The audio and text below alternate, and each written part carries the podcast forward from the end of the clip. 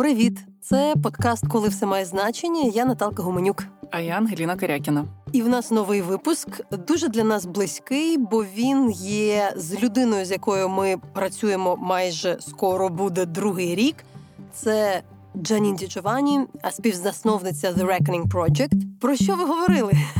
Насправді це хороший шанс був поговорити трошечки і про проект, і про роботу. Ми ж не будемо самі з собою говорити, розповідати, е, як ми останні два роки в цьому проєкті працюємо. А розповісти насправді є про що. Тому тут е, історія Джанін, американської репортерки, яка працювала ну на всіх е, найкрупніших, напевно, світових конфліктах, війнах за останні 20-30 років, має надзвичайну експертизу в цьому. Ем, я з нею хотіла поговорити про багато речей. З одного боку, це те, чим ми займаємось на реконінг, це Чечня. Сирія, Маріуполь це порівняння того, що росіяни робили і зараз роблять в Україні. Насправді це є чиста тактика війни з цивільним населенням, те про що розп... може дуже добре розповісти Джанін, і окремо Ізраїль і Газа. Газа, про яку Джанін також дуже добре знає.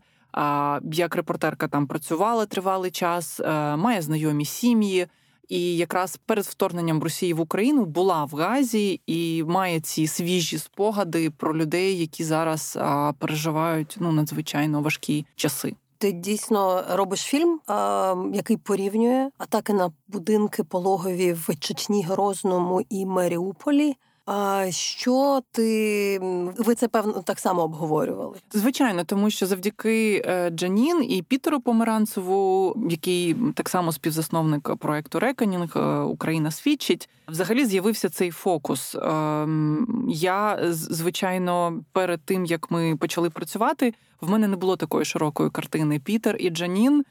Джанін як людина, яка побувала скрізь, Пітер як людина, яка ну надзвичайно широко мислить, і ти. Е, взагалі цей фокус допомогли мені ну, налаштувати. Да? Джанін познайомила мене е, з Ват Алькатіп, це сирійська журналістка, документалістка, яка пережила блокаду Алепо, народила дитину, вийшла заміж в Алепо, народила дитину і, власне, провела кілька років в останньому госпіталі лікарні східного Алепо яка лишалася перед тим, як вони були змушені покинути Алепо, тому що його вже займали війська режиму Асада. Е, Джанін познайомила мене з ВААД, е, допомогла мені цю ниточку далі, е, так би мовити, розкрутити цей клубок да, ниток і далі працювати з цією історією. Також трошки навела різкість на Чечню і розказала мені про кілька жахливих випадків.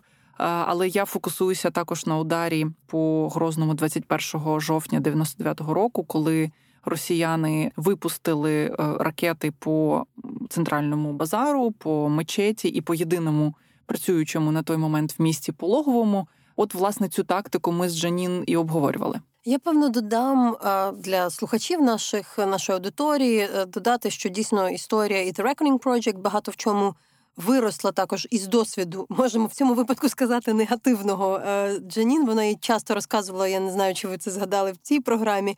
Бо що таке The Reckoning Project? Це документування воєнних злочинів на основі інтерв'ю, глибоких глибинних інтерв'ю з прямими свідками воєнних злочинів.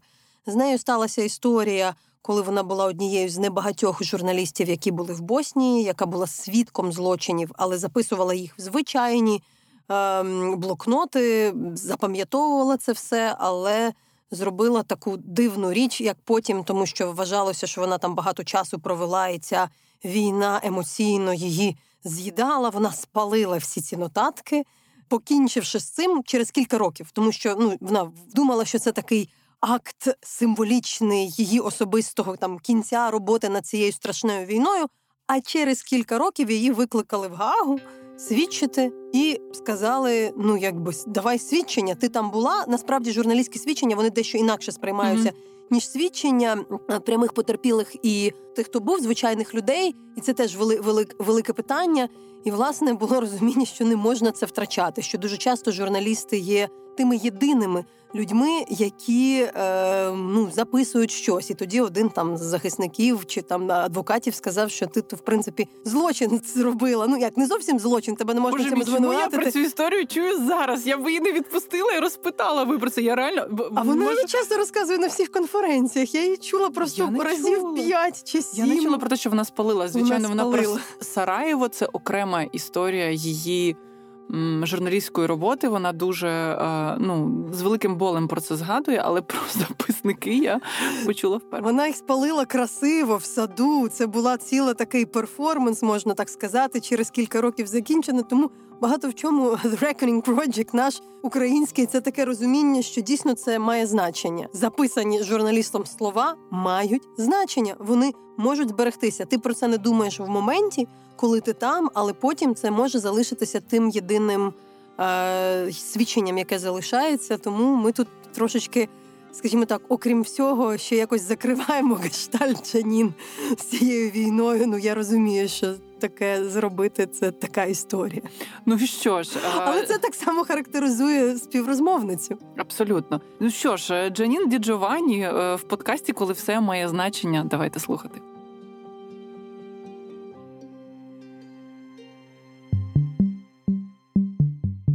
Okay, Janine, hi. Hi.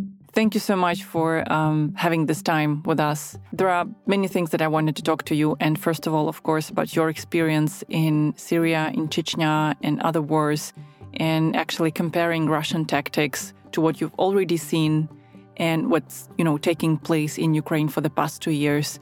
But actually, I wanted to start with Israel and Gaza. You've been there previously before. You're following this conflict for years. And my first question is how different this time it is and why? So, Gaza was my very first war um, in 1990 during the first Intifada. So, it's a place that's very close to my heart. And I see many, many layers of Gaza. When I look at Gaza, I don't see Hamas. I see families. I see young entrepreneurs. I see children that I knew who were born and grew up under a very heavy, heavy mantle of oppression and blockade. I feel utterly heartbroken at what is happening now because I feel that the level of fatalities in such a short time 16,000 people dead, nearly 68% of them women and children. Clearly, these are not Hamas is something I feel incredibly powerless about because my own government, the United States, is of course backing Israel in their attempts to eradicate Hamas. As I see it, are not putting sufficient pressure on uh, the Netanyahu government to exhibit restraint. Now, I have to start out like everyone does by qualifying it by saying Hamas, what Hamas did on October 7th was abhorrent. Israel has a right to defend itself, and anti Semitism is horrific. We all, we all know that. But collective punishment is something, and you as Ukrainians, you know, you are occupied. The Palestinians have been occupied for 75 years. And living under occupation is something that, unless you go through it, is the most humiliating and debilitating way to live. And I think that Gaza is a very special place because it's so small. You know, it's seven miles by 14 miles, tiny. And 2 million people were contained in it. Now, I mean, we have no idea what the population is now. We're now pushed to the south, and even there, nowhere is safe. So you're a mother, I'm a mother. Imagine trying to defend your children in a time like this. Now, unlike Ukraine, there are no bomb shelters and aerial bombardment. They get they get carpet bombed. It is terrifying. There is nowhere to run and there's nowhere to hide. It's heavily residential areas, so, you know, packed cheek by jowl, essentially. Um, people in the refugee camps, but also in, in the buildings, in their dwellings. Um, this is all rubble now. The hospitals, and we know the story of the maternity, Al Shifa Hospital. Mm-hmm. Um, and the, the babies, the premature babies of a nurse who had to make this agonizing decision which to stay and which to leave. And my son was premature. And that, if he had been born in Gaza, he would be one of those dead babies that was left behind. It's um, interesting, but in Ukraine, Ukraine as a state and probably the civil society rather tends to um, to compare themselves ourselves with Israel, not Gaza, not Palestine. That we are the state that is being attacked, you know, by by the neighbors. So far, I mean, I've I've also I've also noticed this lack of uh, not only well probably compassion to the Palestinians and you know the Israeli flags all over Ukraine, which is understandable, especially after what happened on October the seventh. But why do you think, getting back to what Hamas did, what, what they did is actually, you know, absolutely out of line, something that they haven't done ever before? Why do you think this happened now? I think I have to repeat the words of Antonio Guterres, which were so controversial, but yet were so true. This did not happen in a vacuum. When I was last in Gaza in 2021, so right before the Russian invasion of Ukraine, and I went to do a very specific project, which usually I would write about, you know, life in Gaza and how difficult it was to live with the blockade from the Israeli and the Egyptian government. But this time I was writing about young people and their resilience. And I came back so absolutely invigorated by work that was being done by female entrepreneurs, by um, young rock musicians, by poets, by dress designers. And I had this incredible, the night before I left, I sat um, in a cafe on the beach with a couple of Gazan friends, young people, really cool. And I looked out onto the Mediterranean and I thought, if only this place was allowed to thrive, the potential of these people is extraordinary. Now, over last summer, the settlers were allowed to run wild in the West Bank, killing, cutting down olive trees, just absolutely acting with impunity against Palestinians in their villages.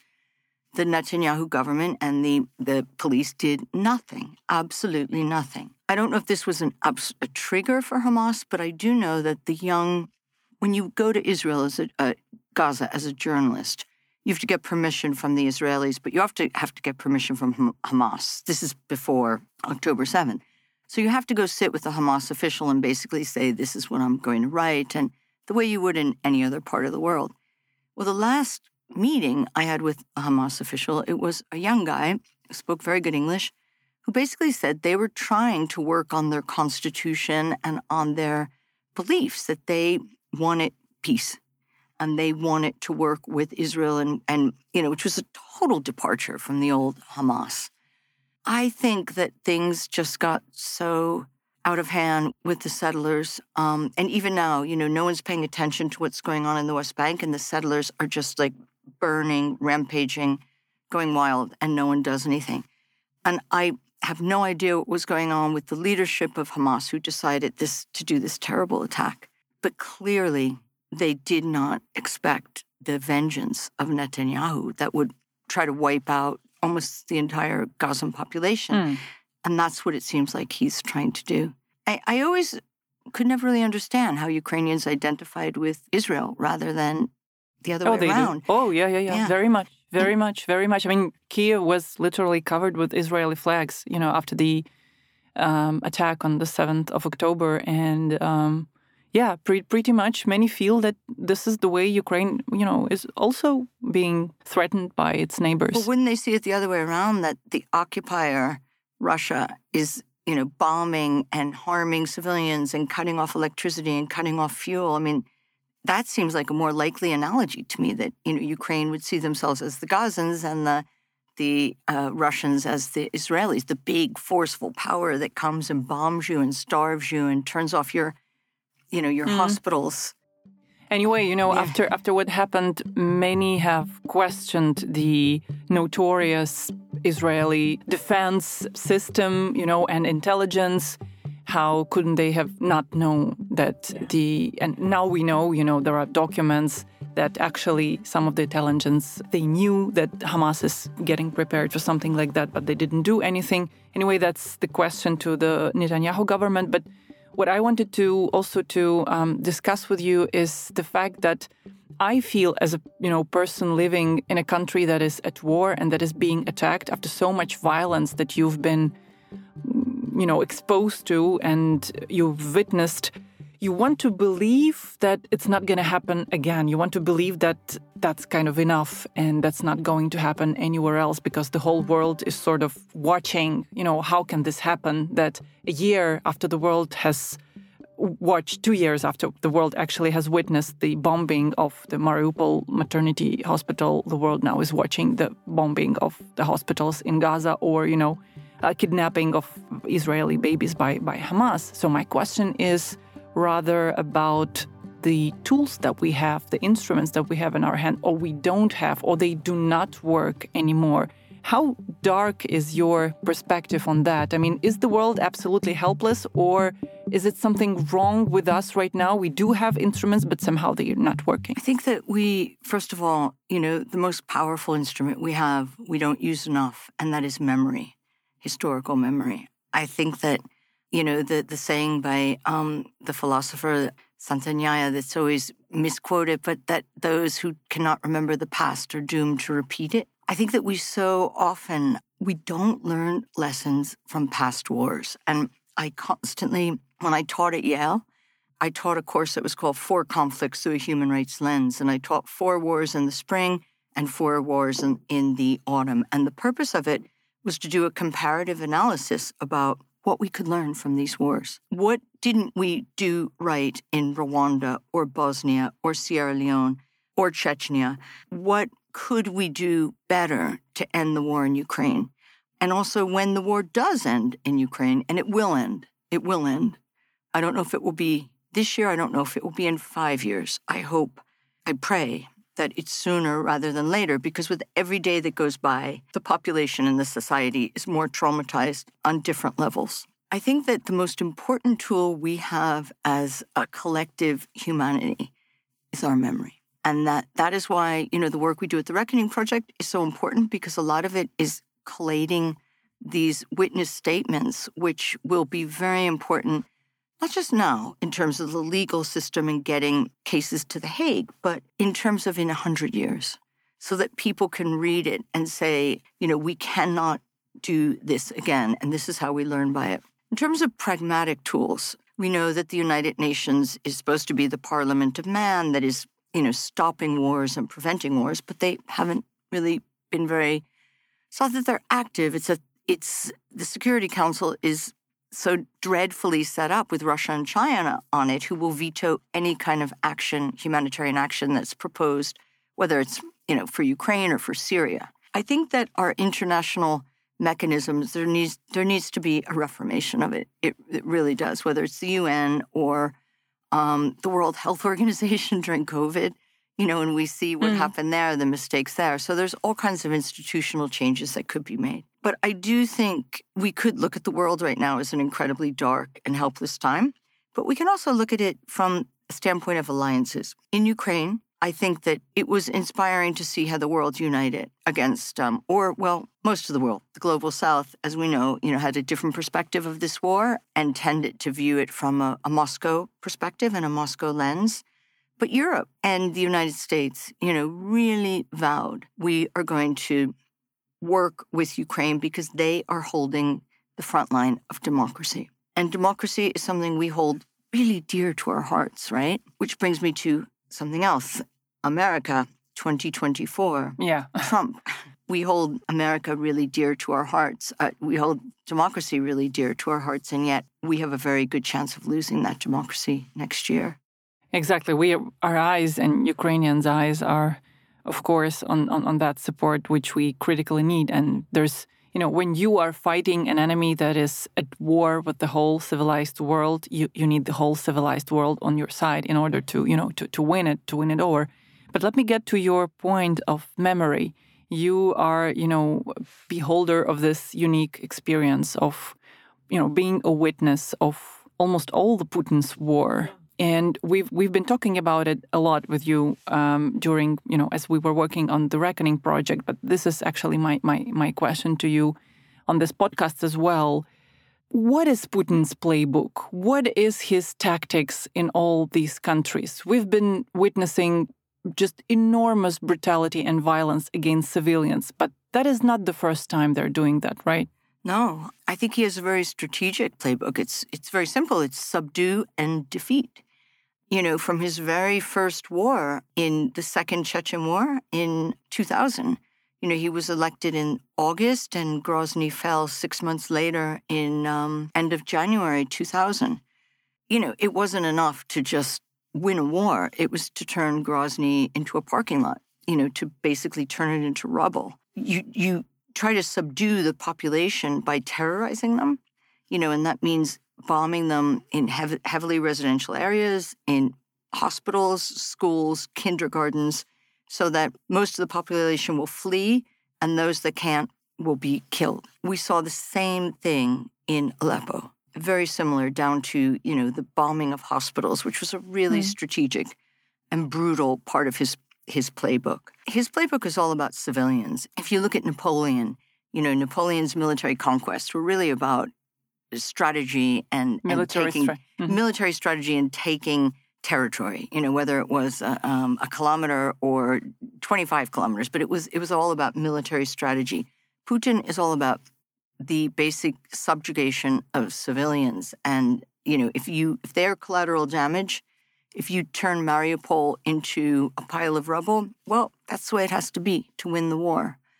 There's very little moral conquest with him. It's all about I will defeat at all mm-hmm. costs. Mm-hmm. Well, but but what's the strategy? I mean, when you bomb a hospital, which your soldiers, let's just imagine his logic, will probably need when they enter the hospital. I mean, what's the point of exterminating this healthcare infrastructure in a city which you are trying to defeat and to enter and probably to stay in it as well? Because we need doctors you need doctors, right? And doctors are usually the the pillar of society. So if he kills Ukrainian doctors, and by the way, in Mariupol there was something else, as you know very well. It was you know to, there, there were babies in that hospital and there were pregnant women, and part of his strategy with Ukraine, which is so chilling, is to to eradicate Ukraineness, Ukrainian identity. That yeah. is genocidal. That is genocide and to, so to kill Ukrainian babies or pregnant women before they give birth,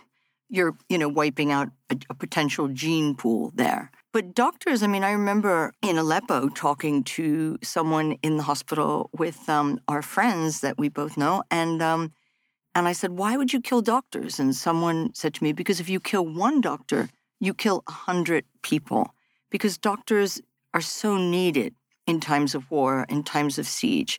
So again, it's strategic, right? It's like you kill them, and that means that people who need medical care, Ukrainian people, they will leave or they oh, will die. die. Mm-hmm. They will die. More, I think his plan was more for them to die, and they will bring in their own doctors because what the Russians usually do is. Um, when they conquer a city like Grozny, they immediately bring in, you know, their own emergency uh, humanitarian um, systems. And I remember being so confused in Grozny because Grozny literally fell. They turned it, you know, into a pile of rubble.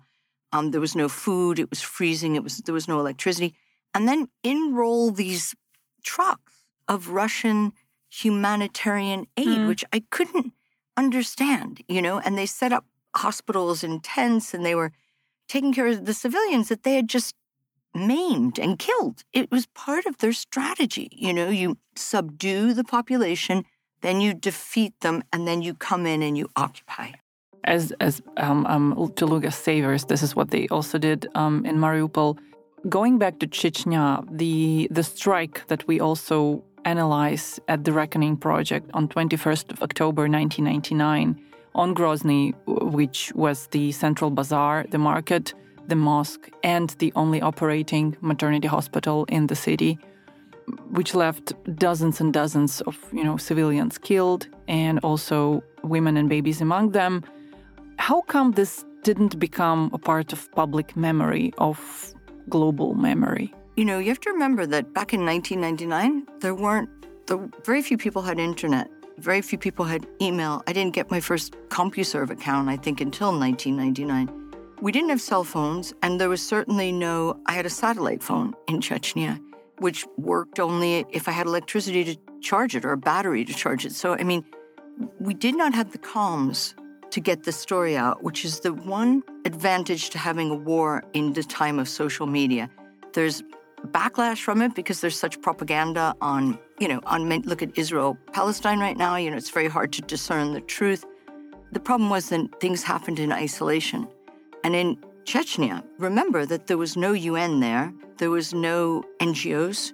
They came visit visit though. I think the the, the, the head of the, um, the the refugee UNHCR. UNHCR. Yeah, they, they did they did come into the refugee camp in, in Gushetia, I think. In Gushetia, which is on the border yeah. of but it's not it's not Chechnya. So you have you used to I mean, for us to get inside Chechnya, we had to walk from Ingushetia or from Georgia over the mountains. So it was completely closed off. The Russians wouldn't let you in to Russia first to get to Ingushetia to get to Chechnya. So there were very few foreign reporters during the second war. The first war was different. So I think that this is when the power of a podcast or journalism or film, the content that we produce in these days now, documenting war crimes, is so important. On the other hand, you have Syria, right? Now, in Syria, everyone had a, a, smartphone. Yeah, yeah, yeah. So whether it was an iPhone or a, what are those other ones called? Um, Samsung. Yeah, Samsung. everyone went out on the street and like took pictures of Putin's bombs coming down. And like, you know, some people got better images than others, some could actually identify planes. But the problem was that there was so much material. A lot of it didn't get verified immediately. And you know what we do at the Reckoning Project is we we get our testimonies and we only use human testimonies. We verify them right away so that we then have like a solid chain of evidence. But with Syria, there was so much material that didn't get verified, and it's now most of it sitting in a villa on the grounds of the UN in Geneva, part of a justice mechanism called the Triple IM, which will one day, one day, hopefully get to bring justice to light, but it's probably going to be decades.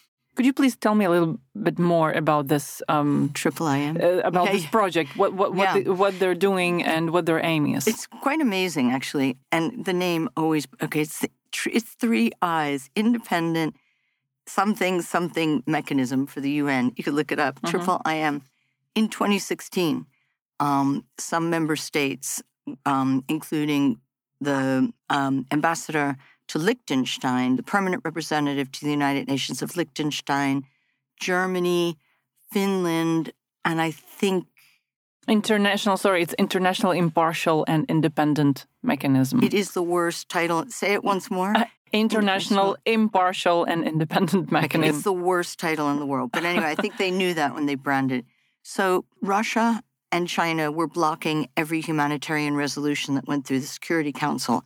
And by 2016, Aleppo was on the verge of falling. The refugee situation was out of control. Six million people had left the country. I can't remember how many million were displaced within the country. Aleppo was really suffering terribly. It was freezing cold. There was no food getting in. It was down to one triage hospital with a young, basically a resident doctor doing everything he could. So this group of diplomats got together and decided that they would put this initiative through the General Assembly of the United Nations where it could get passed. And it basically um, appointed a prosecutor, a French prosecutor who had worked before in Cambodia. It was excellent. And a team that would investigate the war crimes in Syria. So the intention is amazing and incredible. But it's just that the the speed of it is very, very slow. You know very well, because you've been doing this for a long time now, how survivors and victims of horrible crimes, war crimes and crimes against humanity, they yearn for some kind of closure, and that closure only comes through justice. Because if something horrific happens to you in Bucha, your husband is assassinated, your children are killed, your daughter is raped. There is no way you're ever going to heal from that, but in some way you can begin to repair the scars if you have justice, if you know there's a motion of justice working. But with Syria, the level of incidents was enormous. You know, sexual violence, torture in Assad's prisons, deportation, you name it, siege, by starvation by siege. And the wheels of justice have been so slow. Now we have one member of our team on the Reckoning Project. We have two Syrians on our team. And it was very important for us to build a team like that because Syrians know very well what Putin does and how his war is always a war against civilians. With with your work in Ukraine, with our work in Ukraine, actually, we're talking about over 100,000 documented war crimes, and we know that it's just it's just the beginning because everywhere where the Russians stay or put their foot in, there's a war crime, and part of the territory is still occupied. So you know we can only assume what we're gonna uncover when we liberate those territories. That's a lot of war crimes. And we know that you, you cannot just physically process all of it, document, and prosecute. What actually gives you literally hope, maybe some specific cases that you can name, that justice could be done, at least in some of the cases, probably most horrific, or cases as, as a category, let's say sexual violence or torturing people like in Kherson, that was really massive, or butchering people like in Bucha. What gives you hope that it's the justice will be done in these cases? Two things. I think that, first of all, Ukraine is really extraordinary in the way that civil society here is so powerful. And I think you have that because of your experience from Maidan or even before from the, you know, from basically early days of breaking away from Soviet Union and, and starting civil society as an important part of of democracy. And so I think that there's a lot of really good human rights organizations that are documenting war crimes and are we're coming together now. You know, we're we talk to each other, we're trying to establish the same protocols, we're trying to work together to help the prosecution as much as we can. The other thing is the strength of the Ukrainian judicial system. We're not starting from, yeah, you're laughing. Yeah, yeah, that's a smile, you know, from me as a Ukrainian who has been fighting for judicial reform for so long. But I mean, I know this is like one, probably uh, one of the first times in history when a prosecutor is not your not an enemy, enemy but yeah. a, a, rival. Yeah. Let's say. Yeah, no, he. I mean, they. We just came from a meeting this morning with with um, the prosecutor general, and their willingness to listen to civil society, to work with civil society, to say like, here's how you can help. Here's what we need. I mean, that's really unique. The other thing that gives me hope, and we have to work on this because I'm terribly worried that attention will slip away from Ukraine with the war in the Middle East and with Trump, if Trump is elected.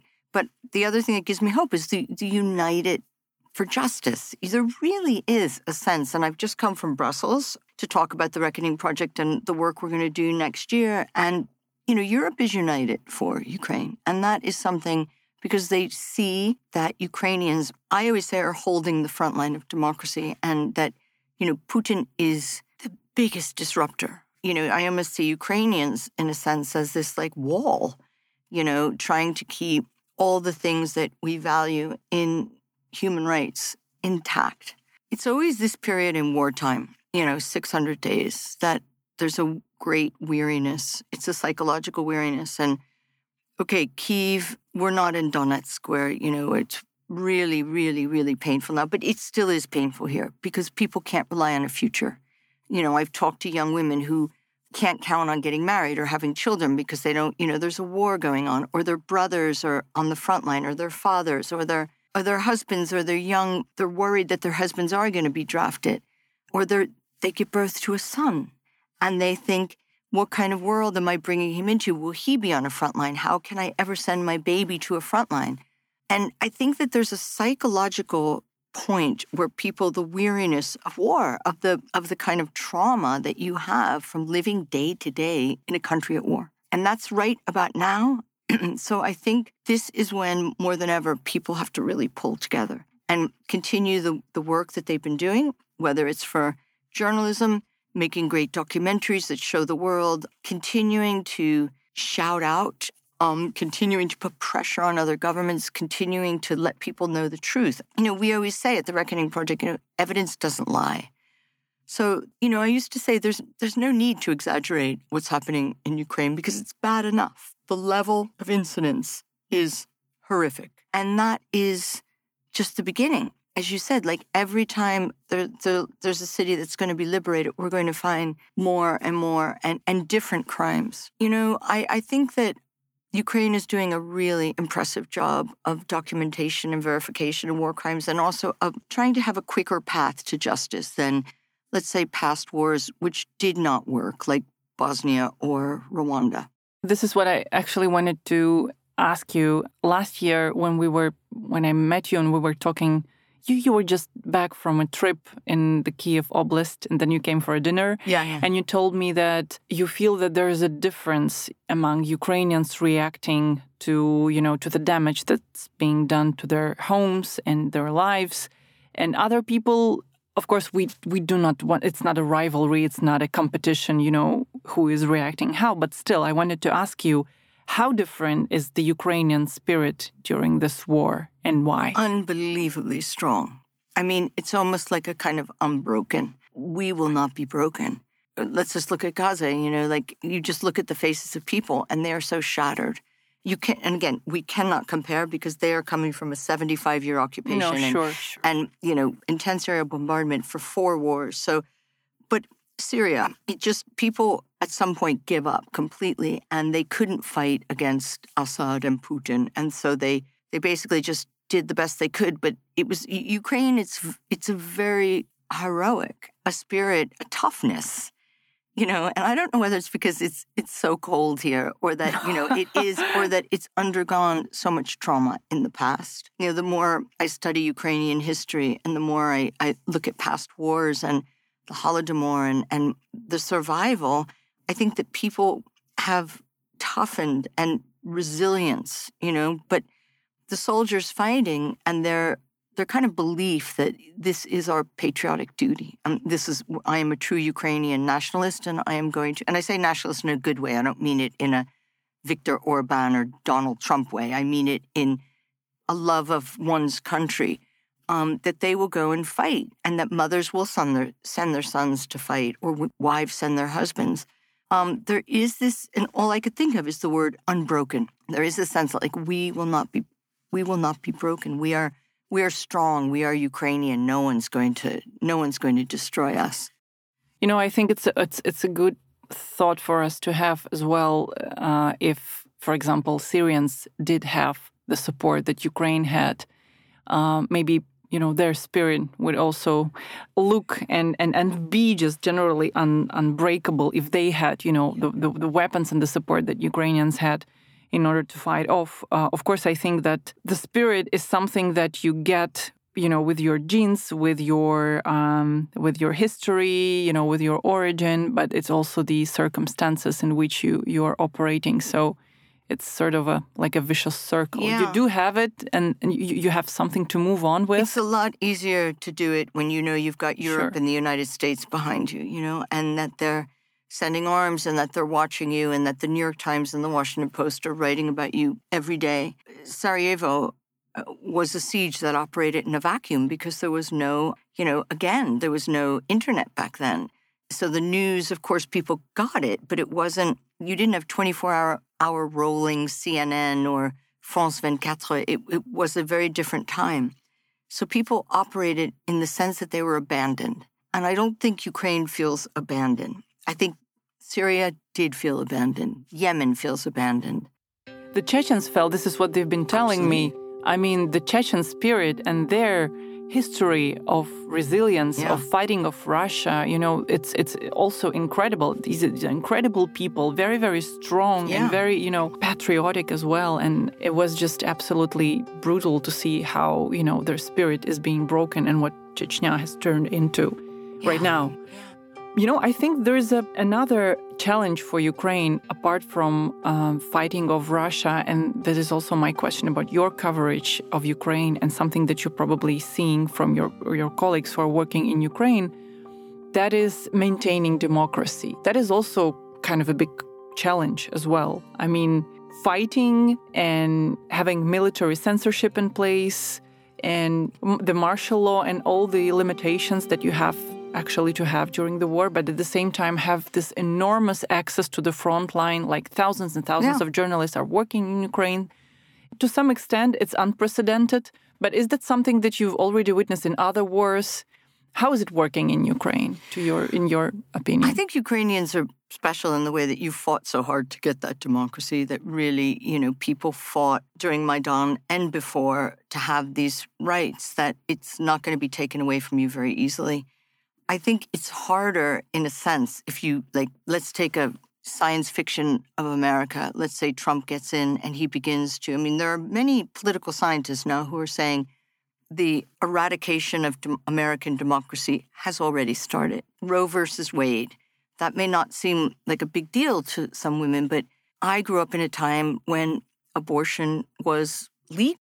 Let's explain to our audience Okay, that's sorry. legislation that basically bans abortion um, in in the U.S. Yeah, and it's a it's a hugely it was a hugely important judicial decision back in the seventies um, to give women the right over their own bodies. Now Roe versus Wade has been overturned um, by a right wing Supreme Court of the United States, who basically makes these decisions. The morning I heard it, I was sitting at my kitchen table and I was listening to the radio, and I it said Roe versus Wade has been overturned, and it came right after you know the January 6 attacks on on the Capitol in the United States, and I burst into tears because I just thought like it's not for me, someone who has resources and the ability to have access to medical care. I was thinking of you know unwed 14 year olds in Texas or Oklahoma who had been raped by their stepfathers and were pregnant and needed abortions, and now were no longer going to be able to get them and had to didn't have the money to drive to California. So, you know, there are people who believe that democracy is being eradicated in America already, even before Trump. Ukraine holding on to your democracy, I don't see any signs of losing that unless in the period post war of transitional justice, there becomes a real division in the country over collaborators or, or those people who stayed inside the country during the war and those who left and then came back. I mean, that happened in Bosnia. There was a lot of division between people who fled Sarajevo and went to Germany and worked and then came back post war. I think post war is a very delicate period. And I think that's when Ukraine is going to have to really pull together in this period of that no one wants to think about now because they just say, we're not going to think about transitional justice. We, we can't think about it. We're fighting a war right now, but it's really important to think about it now. Uh, let me just quickly, you know, we have this chance to explain to our audience what, what the reckoning is doing Mm-hmm. and how uh, how the team is working. You've already said that we have Syrians uh, on board who have this incredible experience already taking justice to another level or just taking justice to a level that it has has to have um, in Germany. Even though Syria is kind of this, uh, you know, sad experience of not having justice done, which is still in progress. What the members of the Reckoning Project, of the Reckoning Project team, have done in terms of uh, bringing justice to Syrians, and how do you think this, this experience may help Ukraine? I think that the Reckoning Project came together based on what happened in Syria. I mean, for for me, it was very much having witnessed, you know, the war in Syria, but also Iraq, Yemen, many other places where justice had never been delivered. I realized that there was this unbelievable resource that we had, which is you said it earlier. There was um, there were thousands of Ukrainian journalists on the front line witnessing in real time atrocities and war crimes, but they did not know how to record it so that it could be used in court. Not just they get the scoop in your newspaper or your documentary or your radio show, but you are using that as vital information for prosecutors. That was the basis of the Reckoning Project. And since then, we're, um, we're almost two years old in February, and we have collected more than 300 testimonies. We've worked on numerous international justice mechanisms. We're helping to build cases. We're going for universal jurisdiction, which is a way of trying Ukrainian war crimes abroad, in our case in Argentina. We are making, mo- most importantly, keeping the narrative of Ukraine alive in the public domain and winning the court of public opinion, which is important for us.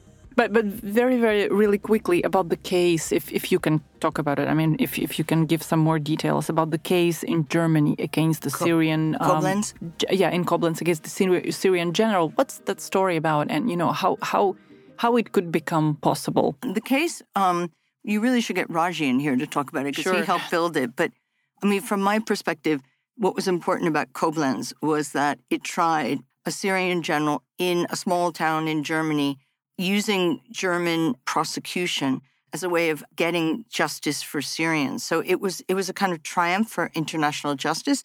I mean, universal jurisdiction is not new. It's it's been used for for decades, but it was the one kind of success and one moment when you could point out, like, this is justice, this is a moment for. And it was right before the Russian invasion. Actually, it was in January. Yeah, it's 22. quite so it's like it, it's very fresh. Um, and I remember, you know, reading it. It was just, it was like, yes, this is. And I think in a way, we might have been able to carry on the momentum of, of Koblenz if the war in Ukraine hadn't happened, in a sense, because it could have continued. And then maybe, you know, there would have been there would have been charges and indictments against Putin for what he did in Aleppo. I think it's important just for our audience to explain that that was a case against a Syrian Assad uh, Assad general who also came as a refugee to Germany and who was sentenced, I think, to life for the fact that he what what, what he did against the civilians Civil. and people who opposed to Assad regime in Syria. That was thousands and thousands of horrific crimes, and he was, you know, charged for that. Let's say Putin decides to go shopping one day in Saint Tropez, and you could, or, or one of his generals goes shopping in Saint Tropez, or his wife goes shopping in Saint Tropez. You can snatch them there. You know, you can you can actually, you know, justice can reach them, and I think this is one of the things that's interesting about the indictment of Putin at the ICC is that okay, we may people may say we're never going to get him, he's never going to get to the Hague, but it really makes him uncomfortable that he can't have the kind of recognition, he can't go to the, the General Assembly, UN General Assembly week in the autumn. He can't go to Davos. He can't go to the Munich Security Forum. He hasn't been invited to any of these things. He's a pariah. He couldn't even go to South Africa. Even, you know, if we take his, that's also about his inner circle. That's also about people like the press secretary of Russian Foreign Ministry of Affairs, Maria Zakharova, yeah. you know, which whose plane with Lavrov had to had to fly over Bulgaria because they wouldn't yeah. let her land. So I think even those small steps are important and so important. We don't want them to sit comfortably. We don't want Lavrov. We want him to be isolated diplomatically. And, you know, I often talk to diplomats off the record and say, what do you do? And, you know, you've got to sit next to Lavrov or you've, do you shake hands? And, and some of them say to me, no, you know, I won't shake hands. I drop my eyes and I'm polite, but I will not shake hands with them. Another diplomat told me he leaves a chair between him and the Russian delegation.